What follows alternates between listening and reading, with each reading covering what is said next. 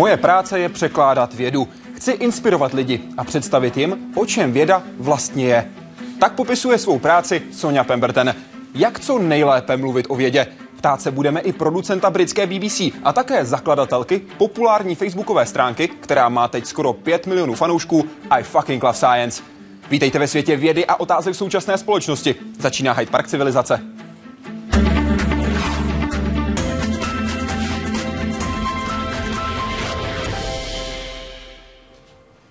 Pěkný večer i vám, vítejte v Hyde Parku civilizace. Thank you very much. It's a pleasure to be here. Děkuji vám, jsem tady s váma ráda. Otázky můžete posílat i během celého vysílání pro všechny tři naše hosty. Všechny kanály jsou na našem webu www.hydeparkcivilizace.cz. Záleží na vás, dali si vyberete web, Facebook, SMS, Twitter nebo třeba Google+. A teď se pojďte seznámit s prvním našich hostů, Sonja Pemberton. Science has uncovered a key to endless youth. An elixir of life itself. Potřeba přežít. Základní instinkt všech organismů na Zemi, včetně člověka. Ten se snaží pomocí znalostí chemie a biologie přelstít přírodu, prodloužit život a zbavit lidský druh nemocí. Dokument Immortal, nesmrtelní, ukazuje výzkum Elizabeth Blackburn, nositelky Nobelovy ceny za medicínu a fyziologii z roku 2009, která objevila lektvar nesmrtelnosti. I stalked her for two years. I did. Um, I, I had started following her work mm, probably in some detail around about 2005, 2006.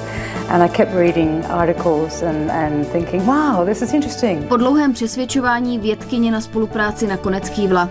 Film vznikal pět let a Sonja Pemberton za něj získala australskou cenu za žurnalistiku v oblasti zdravotnictví, nejlepší vědecký dokument na Jackson Hole Wildlife Film Festival a loni dokonce cenu Emmy. To ale není jediný velký úspěch australské producentky. Sama napsala a režírovala na 50 hodin dokumentů. Třikrát získala prestižní cenu Eureka za vědeckou žurnalistiku a její pořady se víc než 30krát umístily na předních příčkách v mezinárodních soutěžích. Nejnovější film Jept, Vpich, láska, strach a vakcíny věnovala problematice očkování. Across the world, children are getting sick and dying as nervous parents skip their children's shots. V komplexním snímku se snaží režisérka zjistit, proč někteří rodiče očkování zásadně odmítají a jaké následky může jejich postoj vyvolat.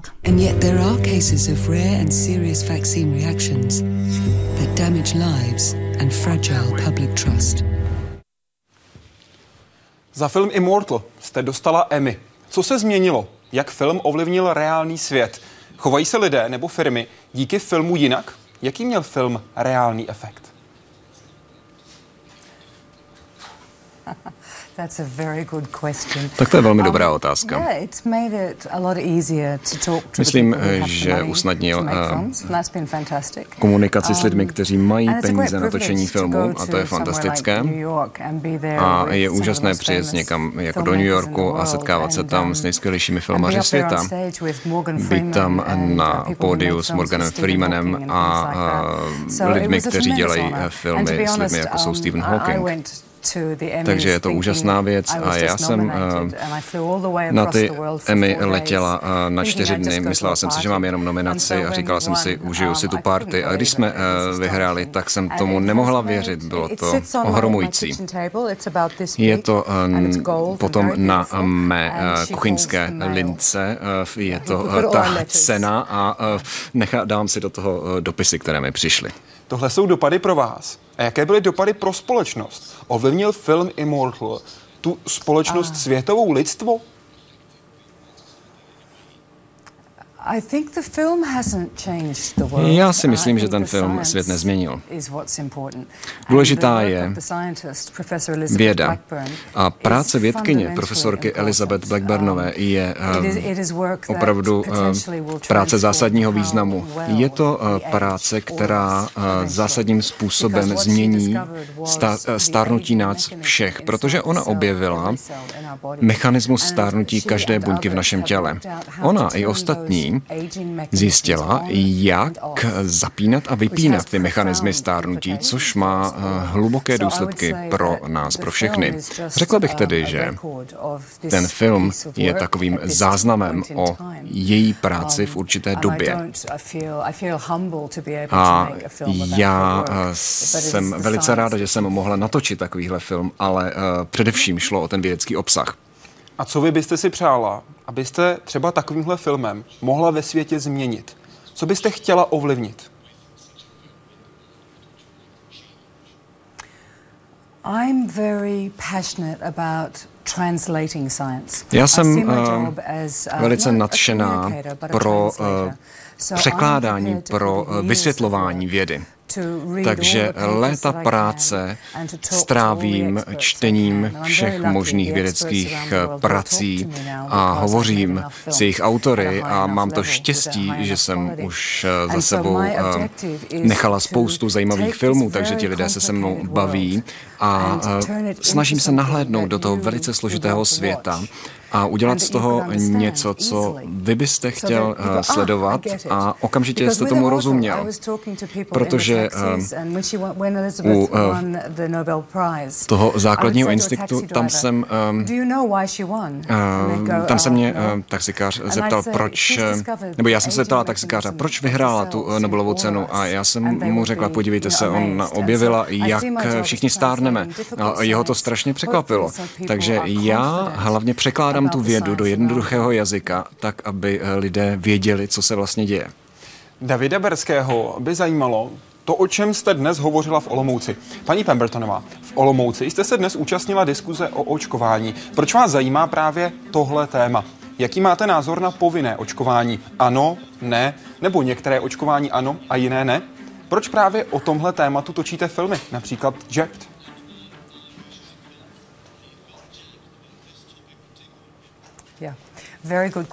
Skvělá otázka opět. A uh, obrovská otázka, důležitá. Proč to dělám? Před několika lety jsem natočila snímek Nakažlivá rakovina. To bylo o virech, které způsobují rakovinu. A na konci, nebo součást tohoto filmu bylo, že jsme se dívali na případy rakoviny mozku v Austrálii. A potom jsme dostávali celou řadu dopisů, kteří měli lidí, kteří měli strach nebo zajímali se o tu vakcínu, o to očkování. Mně přišlo logické, že když existuje nějaký způsob, jak zastavit rakovinu, tak že by ho lidé měli využívat. A tak mě prostě necháp, nechápala jsem, proč lidé o to mají takový strach, proč se o to obávají. A strávila jsem několik let přemýšlením. A tak jsem hovořila s vědci, začala jsem číst knihy a pracovala jsem mezi tím na jiných filmech a budovala jsem si své povědomí a znalosti um, o očkování. a mám sestry, kterým byl tehdy asi 30 a oni měli strach z vakcinace, z očkování a já jsem tedy chtěla využít svých znalostí, zkušeností a možností, jak to vysvětlit. Začalo to tím, že jsem chtěla pochopit ten strach z očkování a když jsem se do toho dostala do hloubky pod povrch, tak jsem zjistila, že tam prostě pro ty obavy důvody jsou. Očkování je medicína medicína, jsou zde rizika. A stalo se to zajímavé pro mě, protože jsem vyvažovala komparativní rizika. Když to riziko by bylo takovéto u nemoci a malé u vakcíny, tak eh, samozřejmě by to bylo pochopitelnější. Kdo může vysvětlit, co. Strávila jsem dva a půl roku tím, že jsem zjišťovala, jaké je skutečné riziko. Riziko vakcíny, když si ji necháte píchnout a když si ji nenecháte píchnout. A jestli by to mělo být povinné nebo ne? Chápu, že tady v České republice jsou očkování povinná proti některým nemocem. V Austrálii, v mé zemi, tak eh, tam jsou očkování volitelná. Proto se na to dívám jiným způsobem. A abych řekla pravdu, je to záležitost, která jde mimo vědu, je to spíš o politice, ale cokoliv, co pomáhá lidem očkovat, tak si myslím, že je dobré, ale současně lidé by měli mít právo se ptát svých lékařů a ptát se vlády. A v společnosti, farmaceutické společnosti musí být zodpovědné. A v celém průběhu vakcinace se musíme ptát, protože někdy v určitých případech se to nepovede. A to je důležité. A ten film o tom hovoří. Vy jste na samotném začátku si také nechala udělat průzkum, jak se lidé právě na očkování dívají a především, jaký pocit vyvolává očkování u nich. Jaké byly ty výsledky? Převládaly obavy nebo naopak ne? Uh, no, ne, drtivá většina uh, Australanů, 92 až 93% podporují programy očkování a pouze 2 nebo 1,7 uh, jsou proti očkování. Takže na povrchu ta čísla byla jasná. Velká podpora a ti, kdo byli v, proti, tak byli v menšině. Ale my jsme se dostali skutečně hluboko pod povrch, po celé zemi. Vlastně to byl první výzkum tohoto typu. Zeptali jsme se se na 42 velice složitých otázek a zjistili jsme, že i když 92 lidí, 92% lidí si zvolí očkování, tak pouze 50 nebo 53% Australanů měli nějaké obavy nebo strach. Většina z nich šli na očkování, protože chápali, že to je pro obecné blaho, ale nicméně ty obavy byly poměrně značné. Z toho mi vyplynulo, že potřebujeme nastavit jasnou komunikaci o těchto obavách. Roman Holešovský viděl váš dokument v PICH. Tlačil na vás někdo? Vyhrožoval? Bylo to ze strany zastánců nebo odpůrců očkování? Jak jste to případně řešila? Pevné nervy pro další filmy.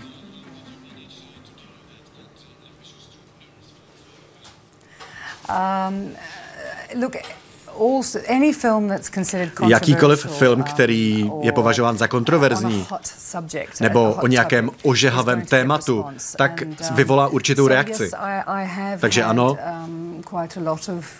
um, Dostalo se mi mnoho podpory, dopisů podpory i um, těch negativních reakcí. Myslím si, že vědci pracující v této oblasti skutečně čelí velice agresivním reakcím mají celé knihovny plné opravdu ošklých věcí a já jsem to také ochutnala. Byl to pro mě šok.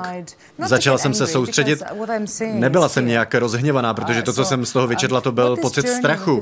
Nicméně tento celý projekt mi ukázal, že lidé, kteří jsou pro, kteří jsou proti, tak o to vlastně vůbec nejde. To je něco pouze malého, jako cokoliv extrémního.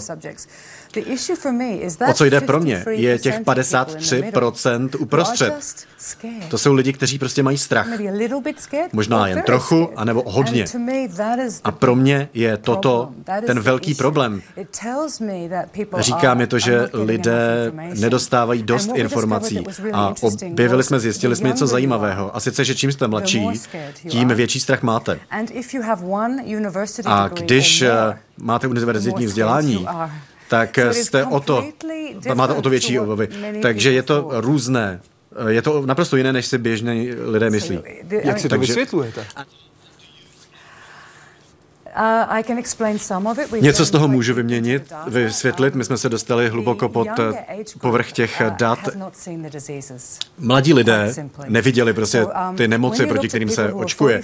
Když se podíváte na um, lidi 45 a starší, tak 80% z nich to podporují 60-65%, tak tam je to 90%, protože takový lidé se pamatují na eh, spalničky, viděli Obrnu viděli potraty kvůli různým komplikacím způsobeným spalničkami. A my, čtyřicátníci, my jsme to prostě neviděli. Rodiče nám o tom vyprávěli, ale mladší lidé, třicátníci, dvacátníci, to to prostě neviděli, pouze o tom slyšeli možná. Takže nikdy nezažili lidi, kteří kvůli příusnicím například eh, ohluchli nebo oslepli. Ale co se týče toho vzdělání, stupně vzdělání, tak jiné průzkumy ukázaly, ne ten náš konkrétně, že lidé prostě hledají informace v dnešní době na internetu. a mnoho stránek o očkování není lékařsky přesný. Prostě zdroje můžou být uh, odkudkoliv.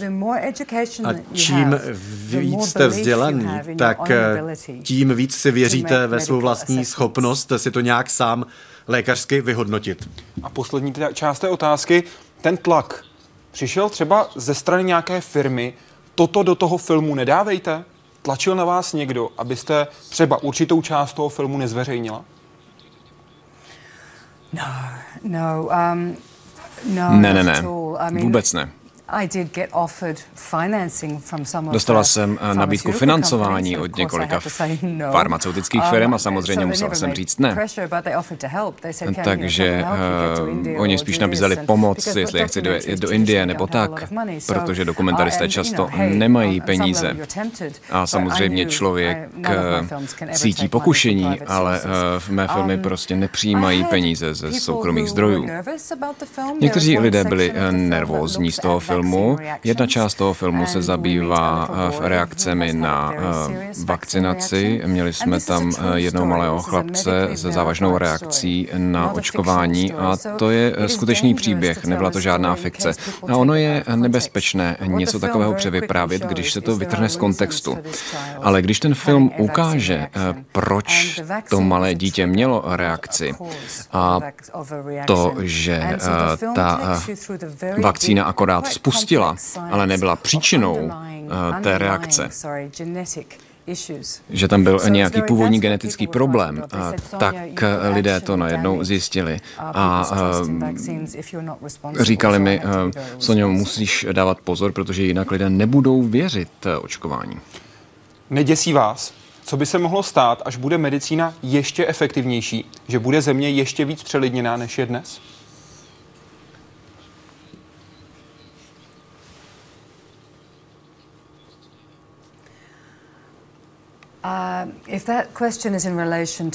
Tak pokud se ta um, otázka týká očkování, já si myslím, eh, že na vědu se musíme dívat uh, eh, kriticky. A v zásadě vědu používáme eh, k tomu, abychom zachránili naši um, planetu a vylečili se z tisíce neduhů. Populární věda dokonce někdy mytologizuje vědu, říká, že věda vylečí všechno, anebo ji demonizuje a říká, že způsobí ještě větší problémy eh, geneticky modifikovanými eh, buňkami nebo eh, kmenovými buňkami. Takže myslím si, že vědu musíme zkoumat pečlivě, kriticky a ptát se na ty správné otázky, ale jestli nás může věda svést na cestí, ne, myslím si, že věda je cestou vpřed. My jdeme se podívat eh, do dalšího města České republiky, protože s námi bude ve spojení muž, který pracuje pro britskou BBC. Eh, je to člověk, který má obrovské zkušenosti, který se zabývá mimo jiné tím, že pracuje pro známý televizní pořad Horizon. S námi je už právě v tuhle tu chvilku ve spojení. Přejeme eh, dobré, dobrý večer do, do Olomouce. S námi je teď ve spojení Aiden Laverty. Dobrý večer. Good evening. Very nice to be with you this evening. Dobrý večer. Dne, vy jste dnes večer dostal cenu na AFU, Akademia Film Olomouc. Jakou cenu a za co?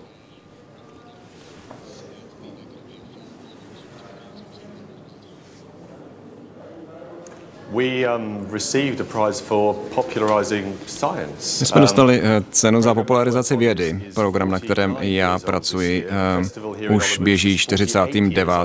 rokem a tady ten festival 48. rokem, takže jsme zhruba stejně staří a naším posláním je něco hodně podobného, oslovovat dokumentární filmy, promítat je a podělit se o tu lásku k filmování, o věcech, které mě mění náš život. Takže je to opravdu eh, fantastické, je to obrovská podsta, že jsem tu cestu eh, dostal a těším se, až ji ukážu všem svým spolupracovníkům doma.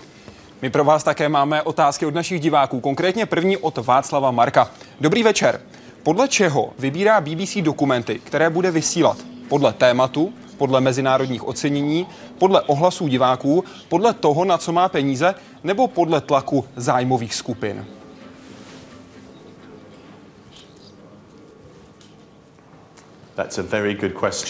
To je velice dobrá otázka. Ono je těžké na ní snadno odpovědět. Můžu vás uh, ujistit, že neexistují uh, žádné tlaky zájmových uh, skupin. Já ty pořady zadávám, těch 15 programů, pořadů, které odvysíláme ročně, a já musím přesvědčit lidi, že ty pořady jsou zajímavé a že v nich jde o důležitá témata. Snažím se zaměřovat na různé zajímavé oblasti. Já například mám rád filmy o kosmu, o kosmologii, o tom, jak funguje vesmír. Dělali jsme filmy o tom, jak velký je vesmír, co se děje na jeho okrajích. A zdá se, že na okraji vesmíru možná bude další vesmír. Nebo možná není žádný okraj vesmíru.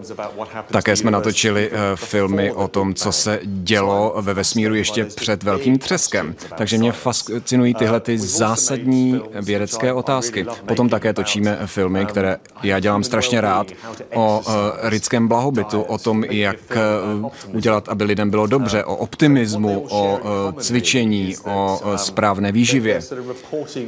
Jsou to věci, eh, které eh, ukazují eh, nejnovější vědecké poznatky. A některé se zásadně dotýkají každodenního života lidí. Způsoby, jakým cvičit, jakým způsobem držet dietu. A někdy to často vás zcela překvapí a zarazí. Takže to je právě ta radost při tvorbě vědeckých, populárně vědných filmů. Často jsou to vědci s lidským tím příběhem, s populární psychologií.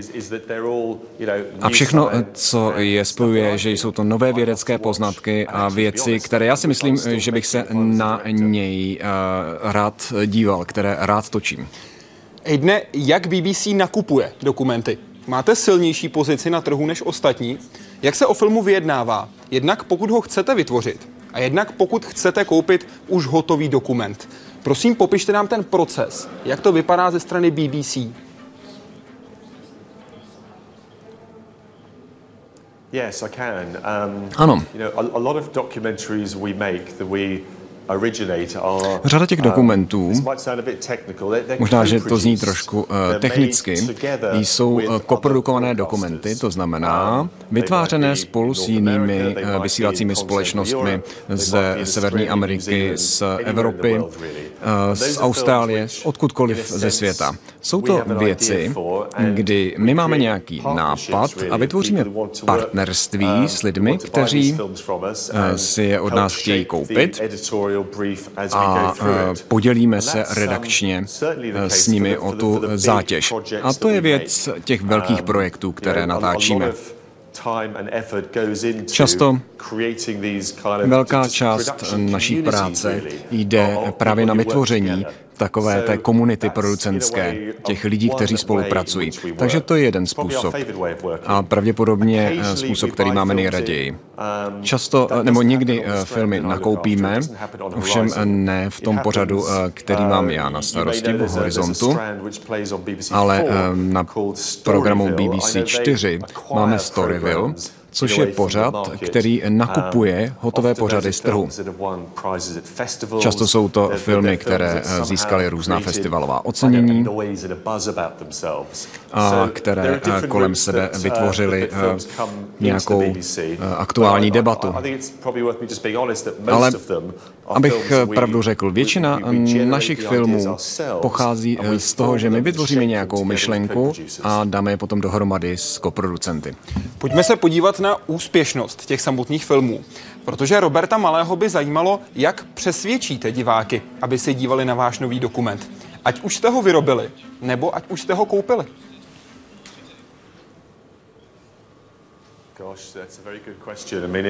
Zase dobrá otázka. Um, ten důkaz je ten, že možná první dvě minuty, nebo ještě méně, méně 30 sekund, tak to je ten čas, kdy se lidé rozhodují, zdali se budou na ten film nebo dokument dívat či ne.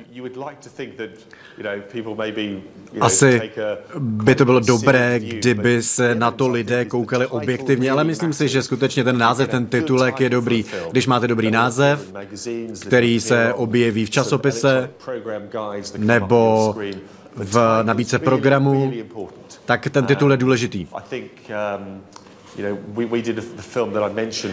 Natočili jsme film, který se věnoval dietě, Eat Fast and Live Longer, žijte rychle a jeďte rychle, žijte déle. A myslím si, že právě tento titulek eh, byl dobrý a stál za úspěchem toho filmu. Někdy prostě je třeba to udělat hodně rychle. Například eh, minulý rok jsme natočili film o cestě na Venuši, to bylo takové popisné. Jsou určitá témata, která lidi zajímají, když například natočíte snímek o věce, která se týkají zdraví, jak jsem se zmiňoval, například cvičení, dieta, tak lidé možná si to najdou. Jsou zde témata, která si svého diváka asi budou hledat těžko. Ale nejde jenom o diváky. Některé filmy jsem skutečně hrdý, že jsme je natočili, že jsou to krásné snímky plné integrity a pokrývají vědecká odvětví, která jsou důležitá. Nedívám se na ty filmy tak, že by musely být eh, co nejlépe hodnoceni. Myslím si, že je to záležitost odvedení co nejkvalitnější práce. Když na začátku si zvolíte něco emocionálního nebo méně zajímavého pro široké publikum a když se vám to podaří, když se vám to skutečně podaří s určitou finesou, krásou, autoritou, tak z toho mám také radost. Není zde jednoduché měřítko pro úspěšnost programu. Mně jde pouze o to, aby se jednalo o kvalitní verze toho, co jsme si přece vzali. Takhle popisuje práci BBC Aiden Laverty, který byl hostem Hyde Parku Civilizace. Moc děkujeme a těšíme se na dalších 49 sérií Horizonu.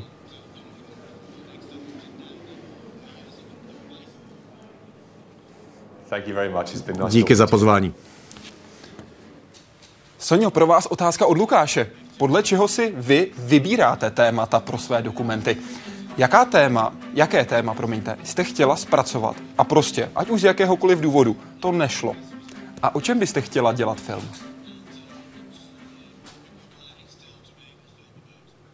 Ah, um, I'm in the fortunate position where I can make Já mám štěstí, protože mohu um, točit filmy o věcech, které mě zajímají, um, které jsou pro mě důležité a nezajímám se o tlak trhu tolik jako um, někteří jiní režiséři.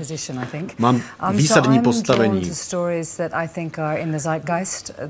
Zajímají mě věci, které jsou důležité um, pro běžného člověka, pro rodiny, věci, které mají vliv na rodiny, na jejich životy. Miluji biologii, takže mě zajímají témata o biologii a zdraví. Natočila jsem 40 snímků o virech, o bakteriích, o tom vím skutečně hodně, takže zajímají mě Um, Zajímá mě ten svět těch drobných tvorečků, to je skutečně úžasné. Ale samozřejmě jsem se věnovala i NASA, vesmíru a okamžik, kdy se skutečně soustředím na uh, nějaké téma, jako například eh, rakovinu, biologii, zdraví, tak takové téma mě vždycky zaujme a mám k dispozici tým spolupracovníků, kteří mi hodně pomáhají. Chtěla bych natočit snímek o autismu. Vzniklo na, to tém, na toto téma řada snímků, to mě samozřejmě zajímá ve vztahu eh, s tím filmem o očkování, protože tady je také celá řada obav z autismu. A já jsem se opět do toho začala ponořovat do hloubky tohoto tématu a myslím si, že to bude tedy ten další důležitý snímek. Mezitím točíme seriál v koprodukci Austrálie, USA. Díváme se na různé zajímavé příběhy, vědy. Je to taková skutečně popularizace a je to zábava. Když hovoříte o autismu, v České republice je velká diskuze o terapie pevného obětí. Znáte tuto terapii, případně jak se k ní stavíte? Hugging, as in... Obětí, jako takhle. Um, I don't know. Ne, to neznám, to neznám. Najdete to během svého výzkumu určitě. A na něj se pojďme podívat. Jak dlouho trvá příprava na natáčení filmu? Jde o získávání a ověřování informací konkrétně. Odkud nebo od koho je získáte? A jak dlouho to trvá? Už jste se někdy spálila?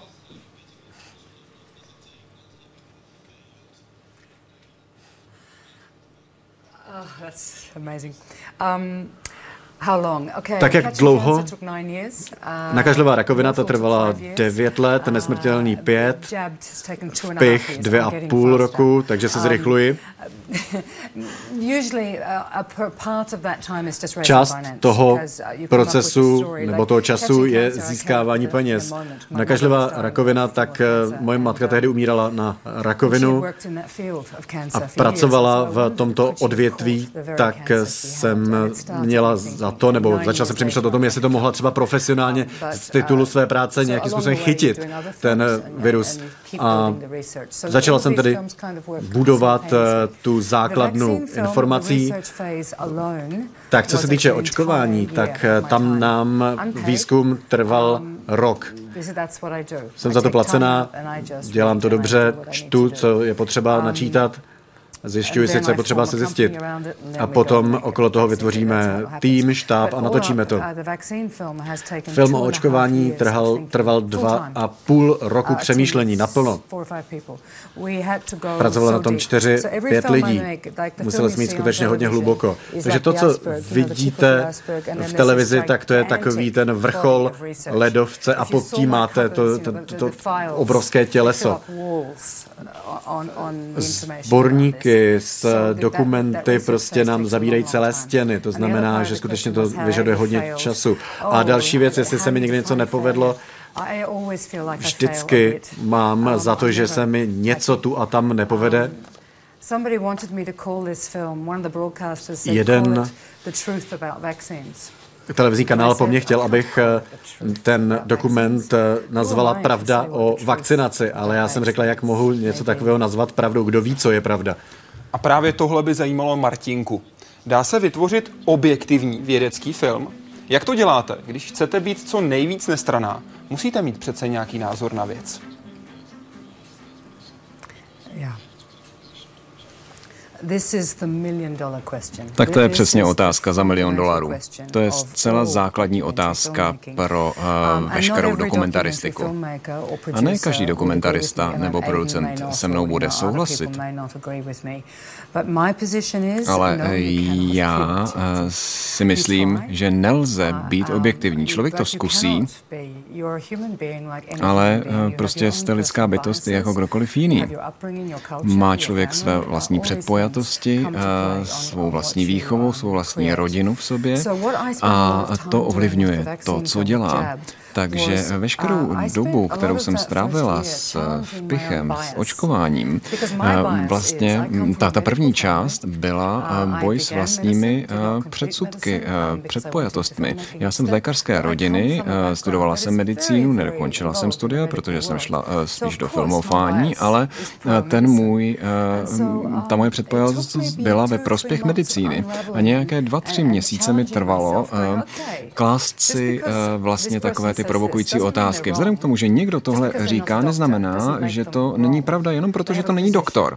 Prostě ten člověk má nějaké stanovisko a podívejme se na to. Takže jsem pořád eh, musela si klást tyhle základní otázky proti svému přesvědčení. Často eh, jsem se eh, lidí, nebo jsem požádal lidi, kteří byli proti medicíně, aby se snažili vyvrátit své vlastní předsudky. Já si myslím, že vlastní předpověď to je něco, co člověk nedokáže úplně eh, překonat, ale musí o tom neustále vědět. A takže eh, sama se neustále snažím eh, přesvědčit o opaku třeba. A samozřejmě je také dobré setkávat se s lidmi, kteří si myslí opak. Měla jsem dva lidi v týmu, kteří nenechali očkovat své děti. A to jsem si myslela, že je velká výzva a hodně mě to pobuřovalo. A jeden z těch lidí vlastně se mnou pracoval dva roky a my jsme jezdili po různých místech, kde děti umírali a on mi říkal, protože já si myslím, že prostě tohle a tohle a tohle. Takže celé dva roky jsme se tak trochu přetahovali argumentačně, přetlačovali a on se mi na začátku zeptal, Sonio, budeš se snažit mě přesvědčovat o opaku? A on, já jsem mu řekla ano a on říkal, no tak prostě to není fér, ale já jsem mu řekla, já se ho pokusím. A potom asi v půlce filmování jsem si uvědomila, ne, chci se s ním bavit. Chci s ním vést dialog a uvědomila jsem si, že vlastně eh, debata o očkování u nás v Americe a jinde je velice žhavá proto, že lidé zaujímají protichudná fanov, stanoviska a je to emocionální. A já chci, aby se lidé uh, bavili. A uh, oni si lidé říkají, já se bojím toho, já se bojím uh, toho. A pobavme se o tom, čeho se bát tedy víc. Takže ten uh, proces stavění se proti vlastním předsudkům byl nesmírně důležitý. Potom jsem se zeptala diváků svého filmu, nebo jsem je požádala, aby, ať už si myslíte cokoliv, snas, snažte se eh, poslouchat celou tu konverzaci, celý ten dialog, kterou, eh, který vám ten film přednáší. Pojďme se bavit, říká Sonja Pemberton, když mluví o svých filmech. Čeština má tu v tomto případě výhodu, že bavit má dva významy. Nejenom mluvit, ale také pojďme si hrát. A to pomůžete také s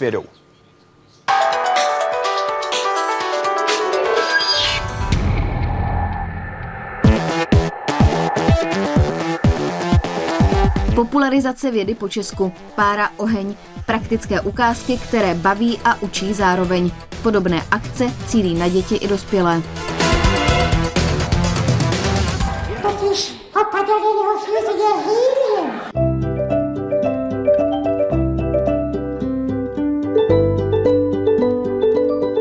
Stephen Hawking, celebrita mezi vědci. Anglický fyzik a profesor Oxfordské univerzity onemocnil v 21 vzácnou neuromotorickou poruchou. Těžký zápal plic ho pak navíc připravil i ohlas. Přesto se stal na vozík připoutaný astrofyzik jedním z nejznámějších vědců světa, a to i mezi lajky. Podle vlastních slov prodal víc knih o fyzice než Madonna o sexu. V devíti letech propadl astronomii. Tenkrát poprvé navštívil Haydnovo planetárium v New Yorku. Věří, že tento výlet ovlivnil celý jeho život. Ostatně dnes tomu stejnému planetáriu Neil deGrasse Tyson šéfuje. I on patří mezi velké popularizátory vědy. Pět let dokonce moderoval v seriálu Science Now. Track down some lucky folks who don't age like most of us and the doctors who are trying to figure out the secret to their fountain of youth. So how'd I do?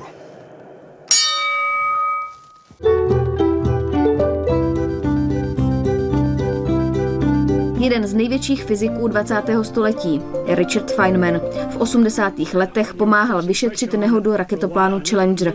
Přímo při veřejné prezentaci výsledků komise vložil vzorek těsnění raketoplánu do ledové vody. Dokázal, že guma po vytažení nepruží. no when it's at a temperature of 32 degrees. I believe that has some significance for our problem.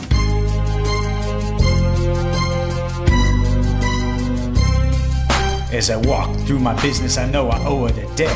It created my profession and my career's a sure bet. Engineering's my trade and I love my degree. It was that, not my looks that got my spot on TV. A tohle už je John Cohn. Na vizitce má šílený vědec, specialista laboratoře IBM. Zaměřuje se na oblast integrovaných obvodů a na svém kontě má už víc než 50 patentů. Jeho vzdělávací programy znají celé Spojené státy.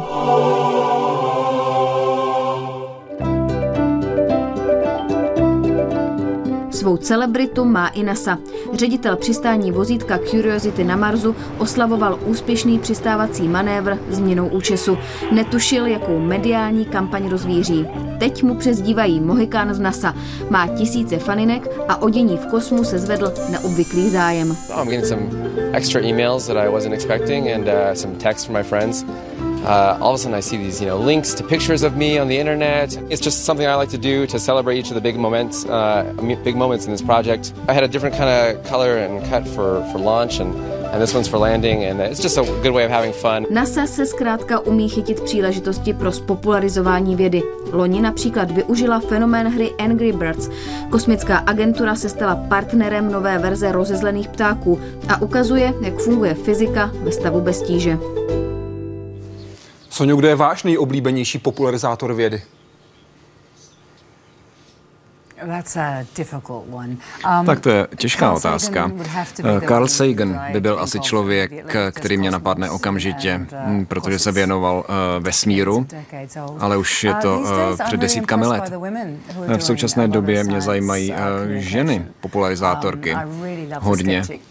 Um, Například uh, Rebecca Walkson, sketchy, uh, prostě uh, mm, ženy, které jsou takové nadrzlé. A myslím, že taky Liz dělá velice zajímavé věci, protože um, díky ní se mě děti ptají na vědu. A potom jeden skvělý člověk z Austrálie se jmenuje Robin Williams, který dělá The Science Show a jeho podcasty cestují na mm, všechny konce světa. Takže prostě lidé, kteří vyvolávají konverzaci o vědě na globální úrovni. Alice Andrew, to jméno tady padlo, dáma, která je teď s námi ve spojení, vytvořila tuto stránku na Facebooku. Jmenuje se I fucking love science. V tuhle chvíli má 4,7 milionů fanoušků. Má obrovské reakce, obrovské množství sdílení, obrovské množství komentářů. Každý den zveřejňuje spoustu různých fotek, videí, citátů, které se dotýkají právě vědy. A právě autorka, zakladatelka této stránky Elise Andrew je teď s námi ve spojení. Elise, dobrý večer. Hi, thanks for having me. Dobrý večer, děkuji za pozvání. První otázka je pro vás připravena od Petry. Jak vás napadlo založit vaši stránku na Facebooku a proč se jmenuje zrovna I fucking love science?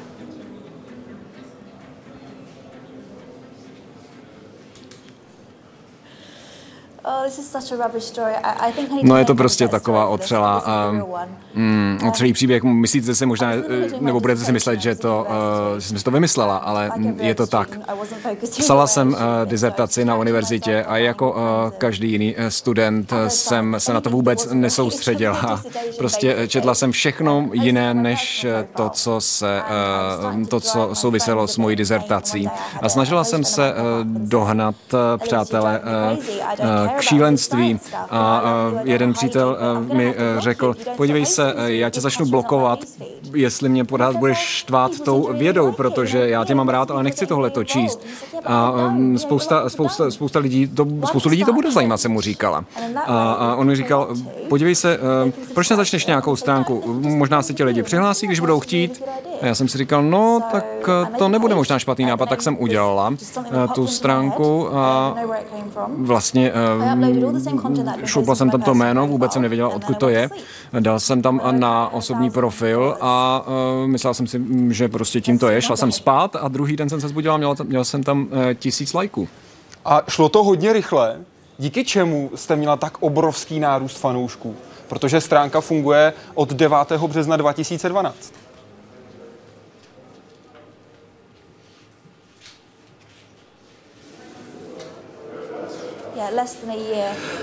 Ano, je to asi tak rok, co to funguje? Nevím, proč, ale prostě odstartovalo to strašně rychle. Myslím si, že to je kombinace toho, že je to přitažlivé.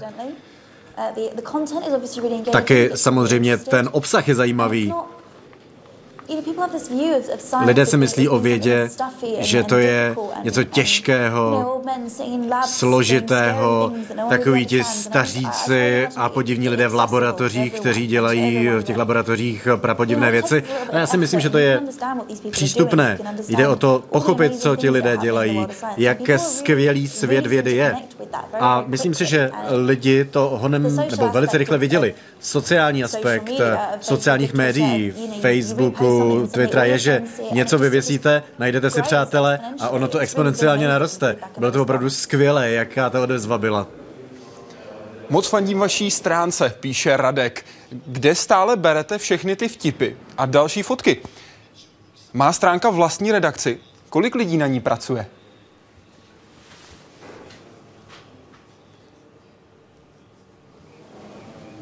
It's, it's just me. It's Jsem to já sama. Já sama.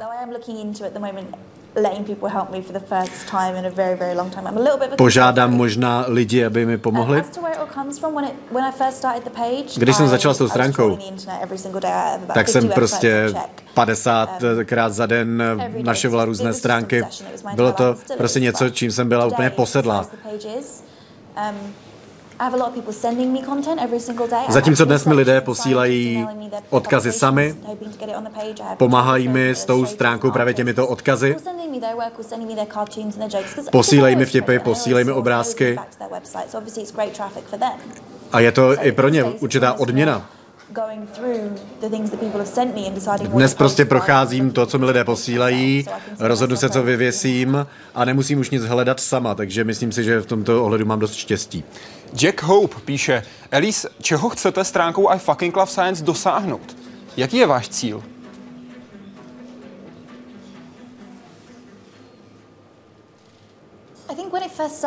Když jsem s tím začala, tak jsem žádný cíl neměla jiný, než že jsem si říkala, tohle stojí za to, je to něco, co jsem měla v hlavě, co mě zajímalo, co třeba bylo vtipné a čemu jsem se chtěla věnovat. Jak to začalo růst, tak jsem v tom začala spatřovat příležitost možná sdělovat širší veřejnosti ty věci. Je to o komunikaci. Prostě existuje vědecká komunita, která mezi sebou komunikuje, vyměňuje, můžete studovat. Když se o tom chcete dozvědět, tak to najdete. Ale přesvědčit lidi, aby se o to začali zamyslet, že to je něco jiného. Jde o to, aby prostě tam nebyl takový ten mentorský přístup. Prostě, že někomu něco vnucujete, protože lidé běžně mají za to, že věda je těžká, že to není nic příjemné. Ano, je to těžké, ale je to úžasné a skutečně vás to osvítí a měli byste se o tom učit, ne kvůli tomu, že musíte, ale kvůli tomu, že to je legrace, že to je zábava. A to je můj cíl zřejmě. Vím, že i vědci si to užívají, tento aspekt. A možná jsou zde ale i jiní vědci, kteří se možná předtím, než na tu stránku přišli, tak se neuvědomili, jaká zábava to může být. Díky téhle stránce máte vliv, máte možnosti nejenom oslovit spoustu lidí po celém světě, ale také třeba vybrat nějaké peníze.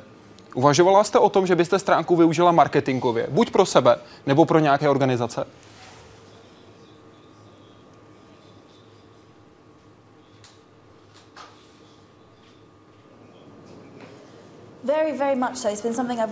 Ano, to bylo něco, co jsem chtěla dělat už hodně dlouho, ale je to těžké.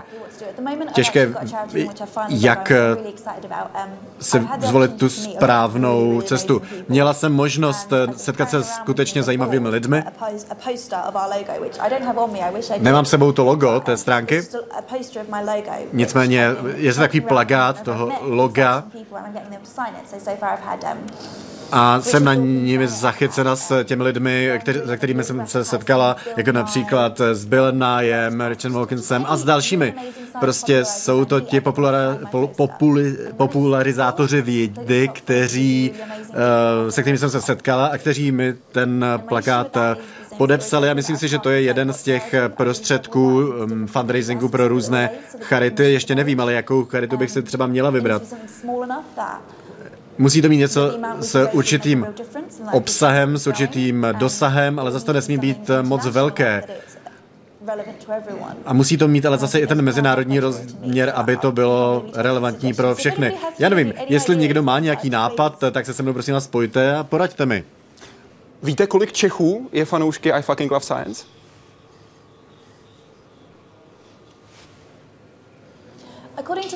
Podle Facebooku asi 15 tisíc. Ale spousta lidí tam ani nepíše, odkud jsou na té facebookové stránce a pak se to nedá ověřit. Takže je to minimálně 15 tisíc, ale zřejmě víc. Říká Elise Andrew, zakladatelka a jak jsme také slyšeli, jediná editorka I fucking love science. Děkuji, že jste se s námi spojila. Díky a nasledanou. Sonio, vy jste fanouškem téhle stránky? No určitě. Já jsem uh, si to napsala, když tam, mělo, když tam bylo uh, asi 1,2 milionu lidí, uh, takže jsem uh, to vzala už hodně brzo a opravdu jsem velký fanoušek. Ne, že bych se chtěl chlubit, ale já jsem se připojil, že bylo 100 tisíc. Jsem vás o kousek předběhl. Senio, proč myslíte, že tolik lidí v uvozovkách nevěří vědě?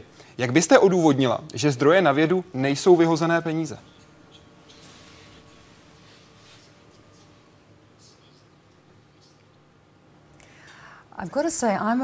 Musím eh, říct, že já jsem filmařka.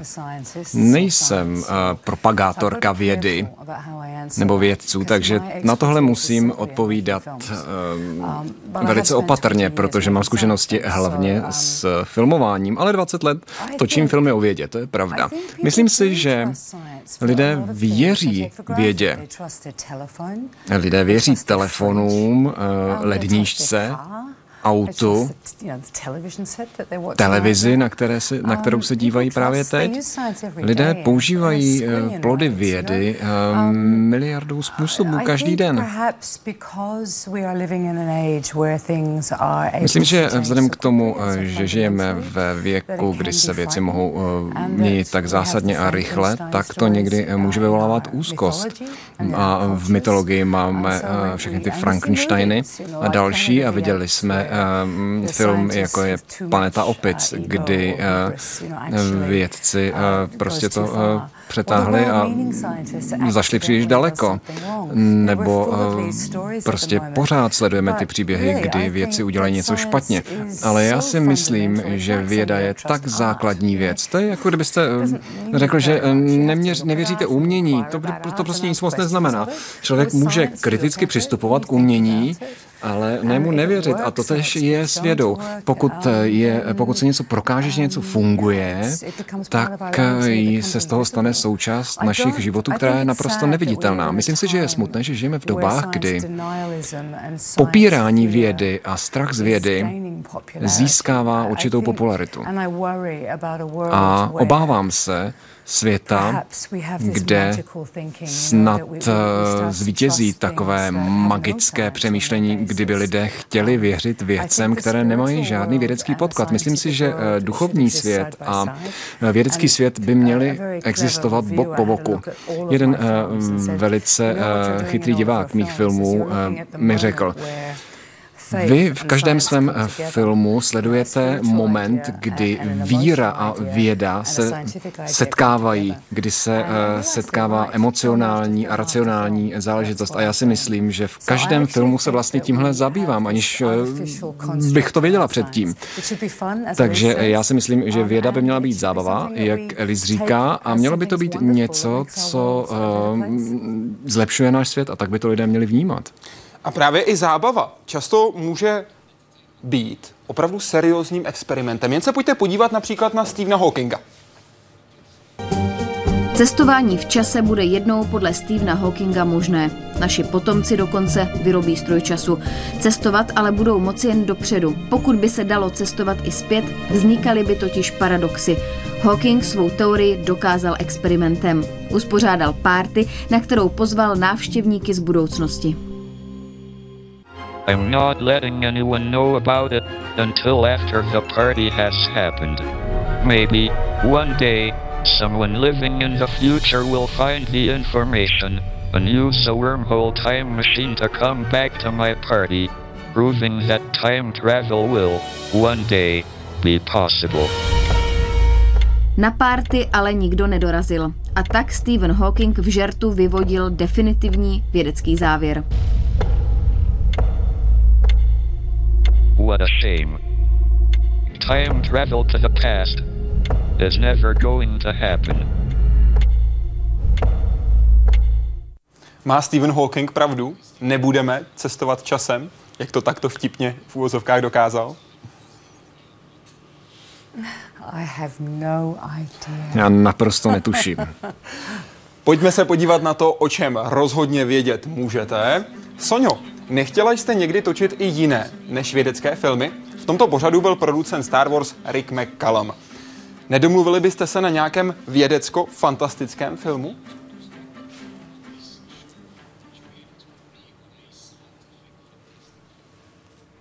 Uh, yeah, if I'm understanding it correctly, like do other than documentaries. Uh, ano. Well, I actually uh, jestli se ptáte na to, jestli uh, jsem uh, pracovala někdy na něčem jiném než do, na dokumentárních filmech, tak ano. Uh, můj uh, manžel je uh, producent celovečerních filmů a já jsem naopak začala uh, u celovečerních filmů a potom jsem přešla k dokumentárním a k vědeckým filmům. Takže já už vlastně nikam dál jít nechci.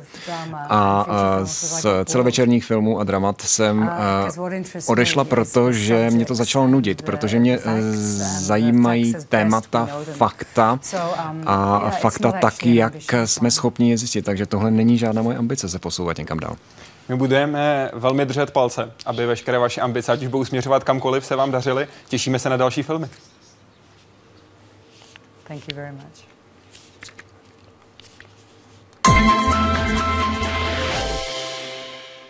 Příští týden bude naším hostem profesor Vladimír Bár a to je muž, který je kulturním a politickým geografem. My budeme mluvit například o havárii ropné plošiny Deepwater Horizon, protože tam měla veliké problémy v roce 2010 a důsledky můžeme vidět i teď v roce 2013. Záleží na vás, na co se budete ptát. Přejeme vám hezký večer.